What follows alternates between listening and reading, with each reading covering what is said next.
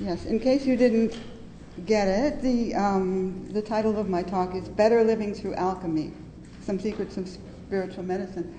And I'm just going to take a little vote. How many people know what I was thinking of when I came up with this title, Better Living Through Alchemy? Yes.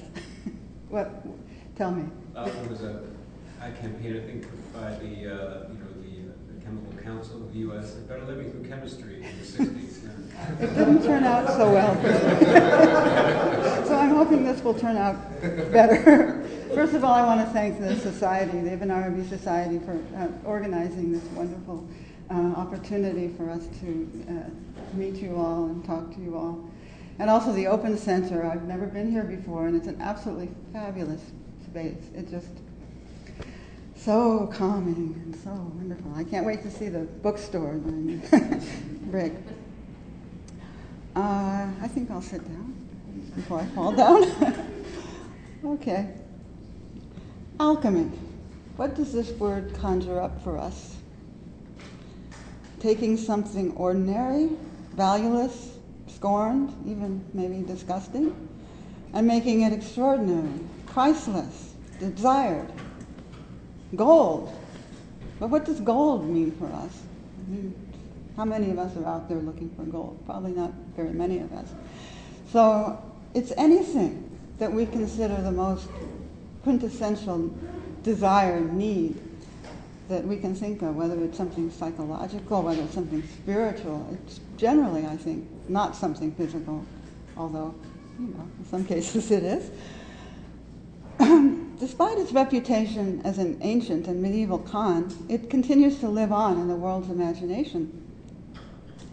Indeed, it is hard to escape the word alchemy in an ordinary day.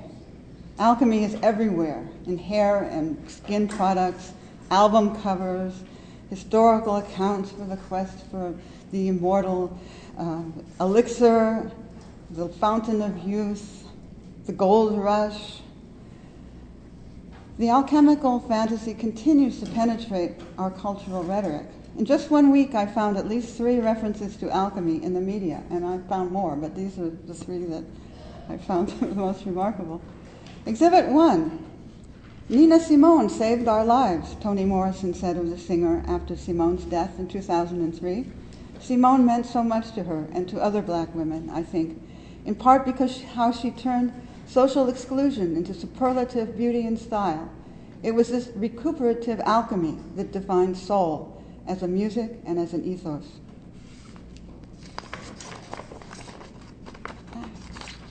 Exhibit 2. Certain words don't describe me, Prince said. Alchemy was one. When writers ascribed alchemical qualities to his music, they were ignoring the literal meaning of the word, the dark art of turning base metal into gold. He would never do something like that. And finally, Exhibit 3, this description of the last Democratic debate. This is my favorite. The candidates struggled to alchemize our exhaustion into excitement. that was from Maureen Dowd, Maureen Dowd of the New York Times, September 14th. I love that one. It was like a gift. For Ibn Arabi, too, the language and the imagery of alchemy provided rich, a rich source to draw from in order to express subtle principles that ordinary language could not express. An alchemical strand runs through all of his writings. For him, it seems that alchemy is a truly all embracing art that includes human sciences of language, letters, and composition, poetry, ethics, physiology and physiognomy, natural science and medicine, mathematics, geometry, as well as the highest spiritual truths revealed by scripture, nature, and mystical illumination.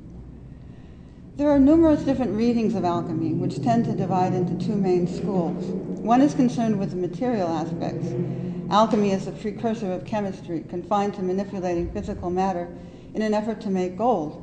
This is the image that arises of old men in wizard garb, sequestered away in medieval laboratories, hovering over glass retorts, while their assistants, the puffers, stoke the fire with massive bellows there's no doubt that the various early Muslim rulers were chiefly concerned with this kind of alchemy, as evidenced by the plethora of earliest translation of Greek alchemical texts commissioned by the ancient equivalents of our gold plated political leaders.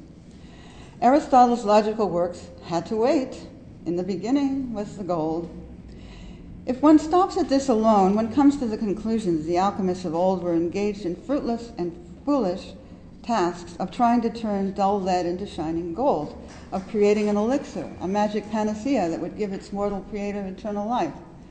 But as Titus Burckhardt has remarked in his insightful book on alchemy, it never seemed to strike anyone as in the least improbable that an art of the kind alleged should, despite all its folly and deceptions, have implanted itself for centuries on end in the most diverse cultures of East and West.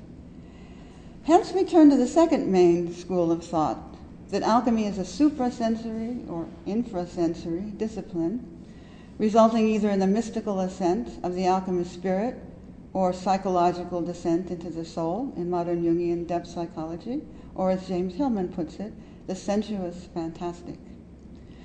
There is no doubt that Ibn Arabi's treatment of alchemy touches upon both of these dimensions, yet he adds one more. In his magnum opus, the Futuhat al-Makkiyah, he divides the types of alchemy into natural, spiritual, and divine. Natural alchemy. Natural alchemy is clearly not the aim of Ibn Arabi's treatment of the subject, despite his references to weights, measures, sulfur and mercury, and so forth. Real metals, real elements, fire, water, earth, air. His focus is more on these materials as bridges to higher realities that can be animated through creative imagination, to use an expression made famous by Henri Corbin. The mystical adepts are told they must free themselves from these physical elements before they can ascend the ladder of inner knowledge. It is obvious, however, that the budding alchemist is not draining himself of water or cutting off his air supply. Thus, one must cross over into the imaginal and raise these elements to a non corporeal form. Natural alchemy, alchemy makes use of the very materials and actions of this world at the base of the operation is an amorphous subject, substance known as the prima materia. Questions regarding the original substance of the universe were answered by the pre-Socratic philosophers in different ways. Heraclitus thought it was fire, Thales water, and so forth. But for Aristotle, whose philosophy, when translated, came to form the basis of Islamic philosophy, prime matter's existence is only potential until it's impressed by a form. This is, it is this combination of matter and form that gives everything in the universe its defining properties and its itness. Since it does not seem possible to begin the alchemical work with something that exists only potentially, the alchemists had a different take on prime matter. They start with physical objects a stone, whether a real stone, some other body, or with a, or with a psychological or spiritual state. It should be emphasized that at the time Ibn Arabi was writing, the universe had not been disenchanted. It was thoroughly alive and sentient from top to bottom. Those of high spiritual discernment, whose insight had been divinely unveiled, could perceive the life in creatures deemed inanimate. Hence the personification of elements was no mere metaphor. The four elements, fire, air, water, and earth, either combine by attraction or separate by aversion. They exhibit characteristics that also may be applied to human beings. Earth suggests weightiness, inertia, gravity, while fire suggests lightness, quickness, ascent. Water suggests adaptability to various forms, while air suggests mobility and freedom from, from limitation. Metals were thought to be generated by the movement of the seven planets, so the connection of the celestial spheres to the lowest of earthly substances is one of the main principles of alchemy. According to Ibn Arabi, the divine name Al-Aziz directs this process. Now, Al-Aziz, I've always found this a very, very difficult divine name to, to translate. I mean, sometimes in translations you see it as the inaccessible. Sometimes you see it as the mighty, or what is it? I have, I, I just generally say the mighty, the inaccessible, and combine it that way. But those that that is the name that is, is directing this whole metallic uh, development. The planets also have equivalents in the human constitution. As Ibn Arabi writes, the sun is the human being's spirit, the moon is their soul, and the remaining five planets are their five senses. In addition, each planet in alchemical terms is linked to a metal. Sun is equivalent to gold, Moon to silver, Saturn to lead, Jupiter tin, Mars iron, Venus copper, and Mercury quicksilver. As we will later see, each of these planets and metals are presided over by a prophet. And something we can only mention here is that each is also connected to a day of the week and to a letter or letters of the, al- of the Arabic alphabet. Al- alchemists believe that metals grow and ripen slowly in the earth like creatures on, earth, on Earth's surface. Seven metals are their particular focus, the ones I just mentioned gold, silver, copper, tin, iron, and lead. They are like seeds in the earth whose desire is to become gold. The alchemists believed that in time, a very long time, the metals would progress through stages, eventually becoming gold. The natural process takes so long, however, that alchemy steps in to help them mature into gold through the application of various procedures such as fire or, or hammering, crushing, uh, dissolving, and so forth. Ibn Arabi has a somewhat different, different take on the matter. The six non golden metals are defects in the original golden ore, which, I mean, I think that maybe it's pretty much the same in that if this golden ore is, is, the, uh, is the teleology, is this, this what, they're, what they're meant to be, what they're striving to be, that it's probably you know, very similar to the, the alchemical uh, uh, naturalists. So uh, these, these golden metals have suffered illnesses, just like human beings, on their way to becoming gold. Ibn Arabi attributes these afflictions to the divine name, the harmful, and other names of this sort. So we can see how the divine names are operating in the universe. The main operation of alchemy was known by the medieval by medieval European alchemists as solve et coagula, dissolve and coagulate. As James Hillman writes, whatever is permanent and habitual must be dissolved by heat or water, or, and whatever is wishy-washy, floating, uncertain, and vaporous must be thickened, hardened, fixed, and reduced. Solve reduces the material and spiritualizes matter. Coagula corporealizes spirit and makes it perceivable to the organ of imaginalization. As Titus Burckhardt wrote, to make of the body a spirit and of the spirit a body.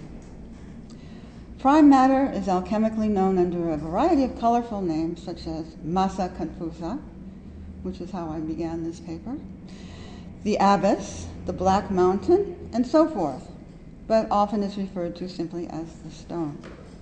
When it has been alchemically transformed into a substance that can, be, that can turn base metals into gold, it is known as the philosopher's stone, or in its liquid form as the elixir, or the elixir of the philosophers, or Gnostics.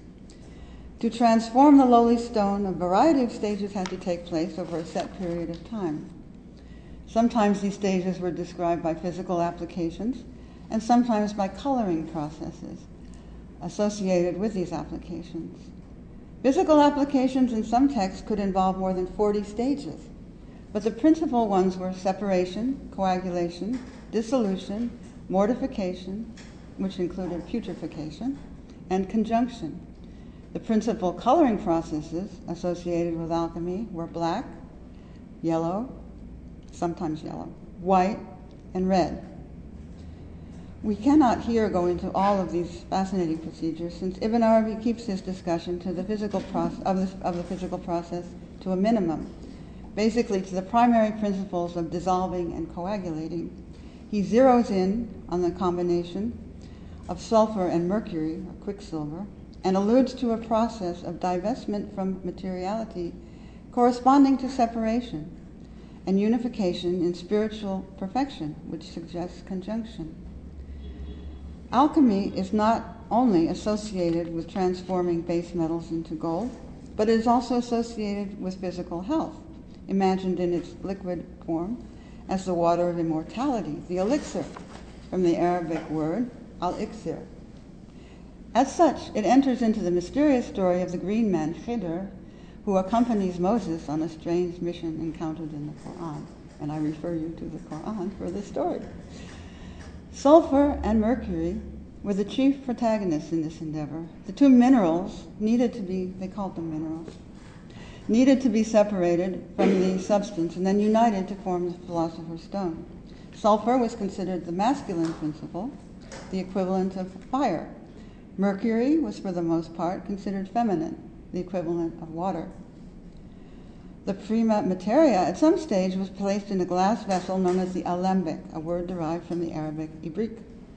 In physical alchemy, the, al- the alembic consisted of three basic parts the glass vessel, usually egg shaped, which is subjected to heat, a long tube and a smaller attached vessel which collected the distillate. A furnace or athanor, another word that was derived from the Arabic, tanur, provided the various degrees of heat needed for the transformation. The combination of sulfur and mercury resulted in cinnabar, a red mercury sulfate called in Arabic al-kibrit al-ahmar, the red sulfur. Spiritual alchemy. We're going to talk about spiritual alchemy now.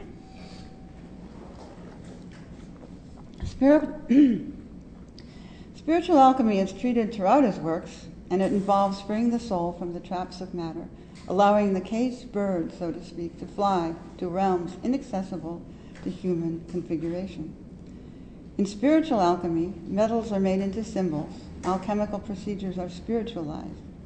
The world of spiritual alchemy is a world that uses concrete physical objects, as well as fanciful, imaginal ones, as vivid symbols to limn the path and, to, and a process to achieve complete wholeness and health, physically, psychically, and spiritually. The first matter is in the soul, says one alchemist, and the soul appears to be the substance that Ibn Arabi takes as the subject of the alchemical work. By means of various operations, the human soul must be purified, dissolved, and crystallized anew in order to be restored to its primordial nature. This is the quest for the red sulfur, the title of Claude Addas's masterful biography of Ibn Arabi. As the Sheikh writes, I seek the city of the Prophet in search of the station of radiance and the red sulfur. Ibn Arabi associates the alchemical process with a mystical voyage undertaken by prophets and mystics known in its horizontal form as Isra or, or night journey, and its vertical form as miraj or ascent.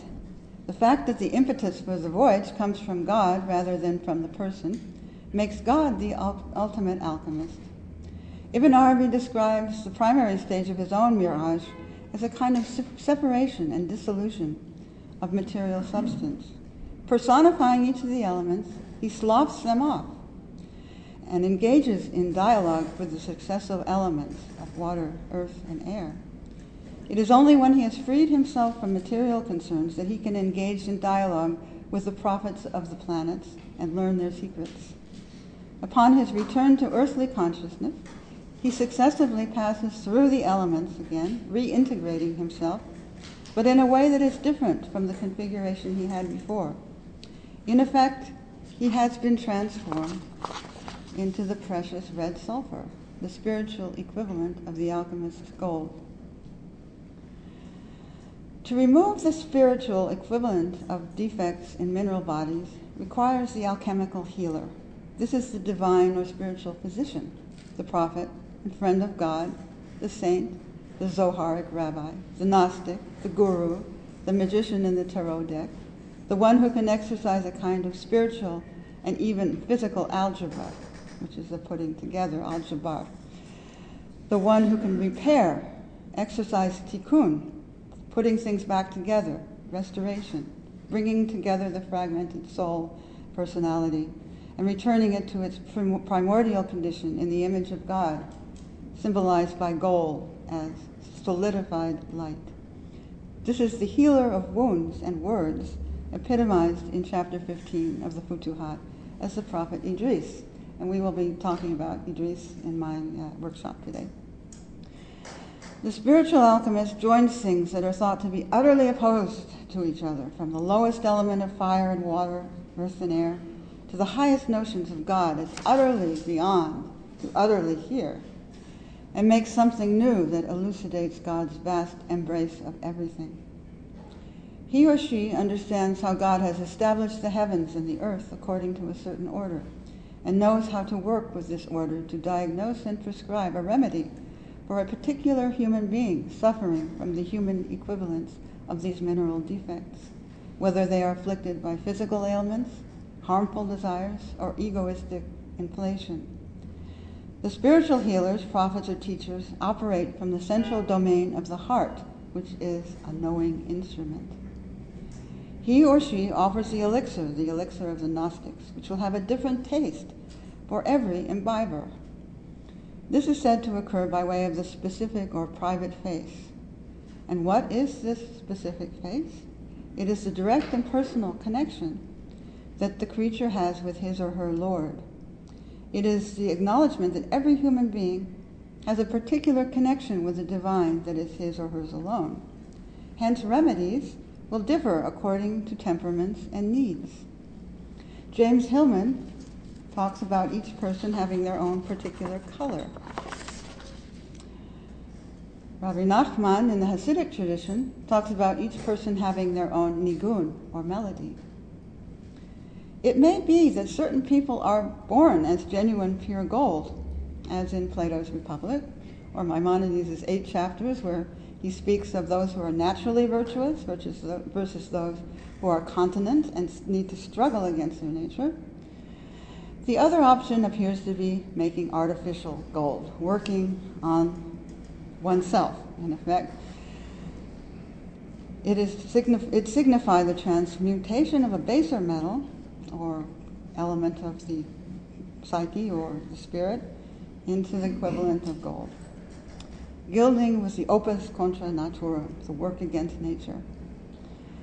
Additionally, Ibn Arabi suggests that not every person is, desi- is destined to become golden. I found this really fascinating because I thought that was, didn't he say we're all going towards the gold? But I think what he means is that the gold for some people is, for example, he gives the, uh, the proof text of, of iron in the Quran Surah Al Hadid, iron, nicely named. He says, Iron remains iron because of the usefulness in it, which is not in gold and other metals. As God the Most High said, we sent down iron. Quran 57:25. He means that he sent it down from the rank of perfection because of its use for humankind. If it were cured of its sickness, the human being would, re- would remain deprived of the use that can exist only through iron. I think this is just a remarkable passage. You know, that iron is, that's, that's gold for the iron. That this is its teleology. This is what it's striving for. So we shouldn't be disappointed if we don't end up with gold. Maybe we're very useful as we are. Paradigmatic healers in Islamic Sufism are the prophets Muhammad, Idris, Ilyas, Noah, Jesus, Moses, probably all of them. However, the ultimate healer is God. In the opinion of both the ancient alchemists and Ibn Arabi, that one cannot safely proceed without a master, a guide who knows the art, from whom the apprentice can learn firsthand the techniques and methods, it cannot be learned from books. The master is a guide who knows how to cross over from the sensory to the supersensory. Ibn Arabi's writings abound with examples of remarkable men who can read footprints, smell a person's character, and so forth.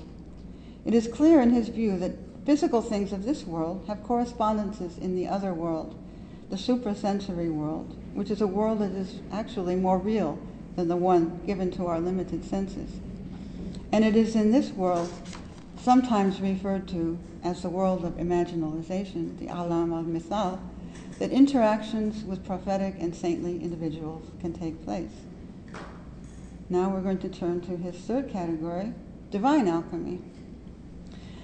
Divine alchemy's intent is to unify the soul's perception of the divinity so that the opposing claims of divine transcendence and immanence can be simultaneously perceived and affirmed, as expressed by the Arabic word tawhid, declaring God one. Ibn Arabi's works abound with discussion of this matter. It's everywhere. Divine alchemy is specifically mentioned in the Futuhat in connection with three activities of the divine sitting on the throne, the divine throne, descending to humanity to listen to prayers, and witness, Maya, the fact that the that divine is always with us wherever we are. These are all activities that suggest corporeality, actions that are equally positive and seemingly more appropriately of human beings. These ascriptions appear to fly in the face of beliefs in God's ineffable immateriality, yet all are self described activities of God attested to in the Quran and discussed by innumerable Muslim writers. This conundrum leads to questions of God's immanence, his likeness to things of this world, versus his transcendence, culminating in the paradoxical Quranic proclamation that his likeness is unlike any likeness. Lesa kamislihi shai. This is no doubt the most esoteric of the teachings on alchemy. If the real goal and gold for the seeker is to gain knowledge of God and that only that will bring about real happiness, the stated goal of Ibn Arabi's alchemy of happiness then appears to be being able to hold these two seemingly contradictory aspects of God simultaneously without leaning too far in either direction or to mush them all together as if there were really no difference between them. This then is the sign of alchemical success, or as Ibn Arabi terms it, happiness, sa'ada, a happiness that consists in knowing God's tawheed. Now, as an illustration, and I draw from the wonderful translation by Stephen Hirtenstein of The Alchemy of Happiness, which is, yes, fabulous. You must read it, all of you. Just delightful translation with wonderful explanatory footnotes. It's just a gem. Uh, in it, there is a discussion, and I'm going to read uh, about this parable. And I titled this section Miraj or mirage. The destination of the seeker depends upon the road on which he or she travels.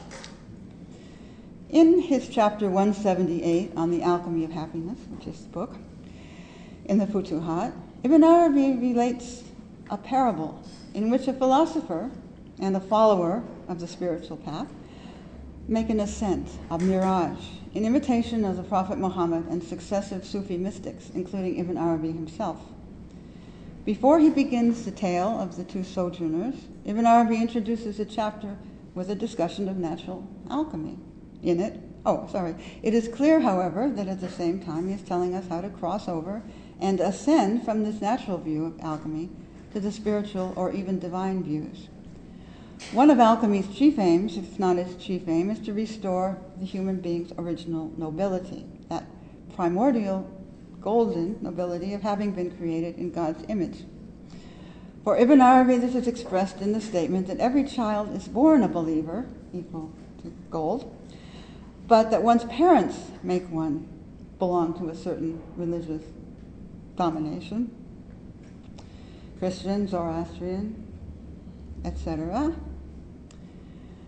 This tarnishing process, or deviation from the divine equilibrium of gold, needs to be corrected by spiritual medicine, Tib Ruhani, embodied in alchemy. The goal of the alchemist is to lead a life that culminates in perfect felicity. In the Aristotelian model, one can only judge if one has had a felicitous life at the end of it, looking back at a life well lived. But this is a world of this, uh, this is a life of this world. Aristotle also counsels one to, to imitate a virtuous person in order to pursue an ethical life. But he has in mind a philosopher or sage, not a prophet or messenger. Ibn Arabi tells us there is more. Although the goal of the spiritual alchemist is knowledge, this is a knowledge that exceeds the bounds of the intellect and ordinary ethical action. The parable itself traces this ascent of the two, the philosopher and the disciple, as they travel together through the seven celestial spheres. While on the surface they are pursuing, pursuing the same aim, happiness, which both consider to be the fruit of knowledge, they differ on what this knowledge is and how they mean to obtain it. Hence, they obtain different kinds of knowledge, although the follower gains both his own spiritual knowledge plus the scientific knowledge gained by the philosopher. The philosopher begins with an attitude of, I already know, I don't need advice, I can do it by myself. He certainly feels that he needs no guide. He has the same capabilities, he has the same intellectual prowess as any prophet or messenger. He relies on his own opinion, which Ibn Arabi considers a spiritual sickness. If he has done ascetic exercises, and some of the philosophers did do their, their ascetic, spiritual, uh, philosophically spiritual uh, exercises. And he perhaps has achieved certain mastery over his body, but his ego has been built up in the process. He can't learn anything. And in the end, he will have to begin again if he is to obtain complete knowledge and utmost happiness. The follower relies on being taught by the eternal and divine teacher. The philosopher relies on personal opinion and philosophy learned in books. From the celestial spheres, which are cleverly personified, they both learn matters that can be accessed through the intellect.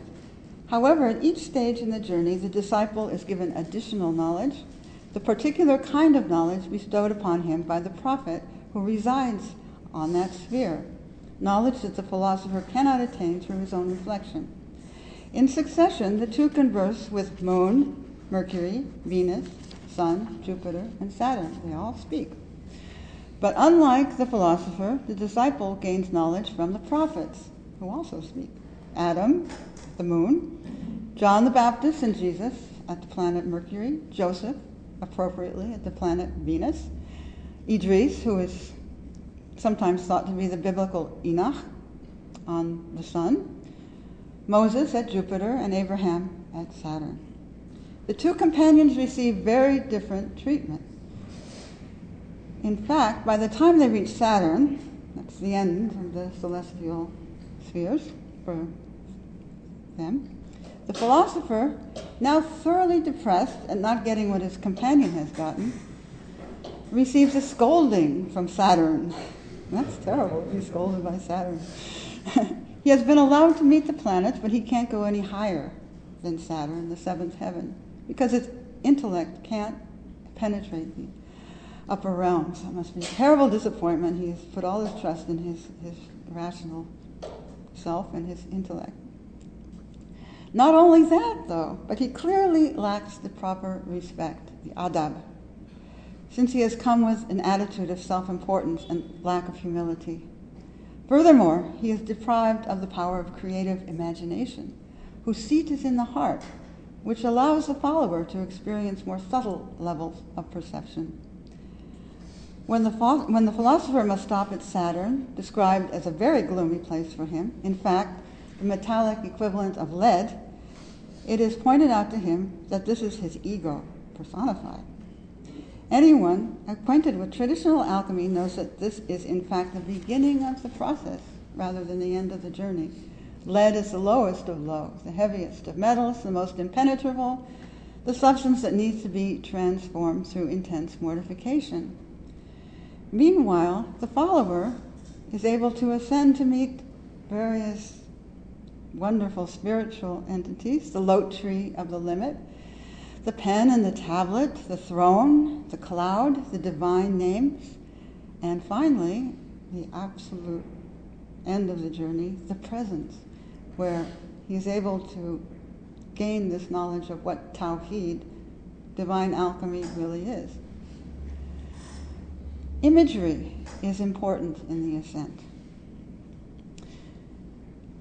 This is, if, if any of you are familiar with alchemical you know, regular European alchemical text, you've seen these illustrations, these marvelous illustrations of dragons and, and red and, and green lions, some of them with their paws cut off, and, and hermaphrodite, and, and all sorts of very mysterious and very colorful figures that uh, really excite the imagination. Well, we don't find, we don't find that, that, that this is an illustrated uh, ascent an illustrated alchemical process with Ibn Arabi. So it really is, you really have to use your creative imagination. You really have to exercise it in order to get into the whole story and see the planets and, and rise even above them.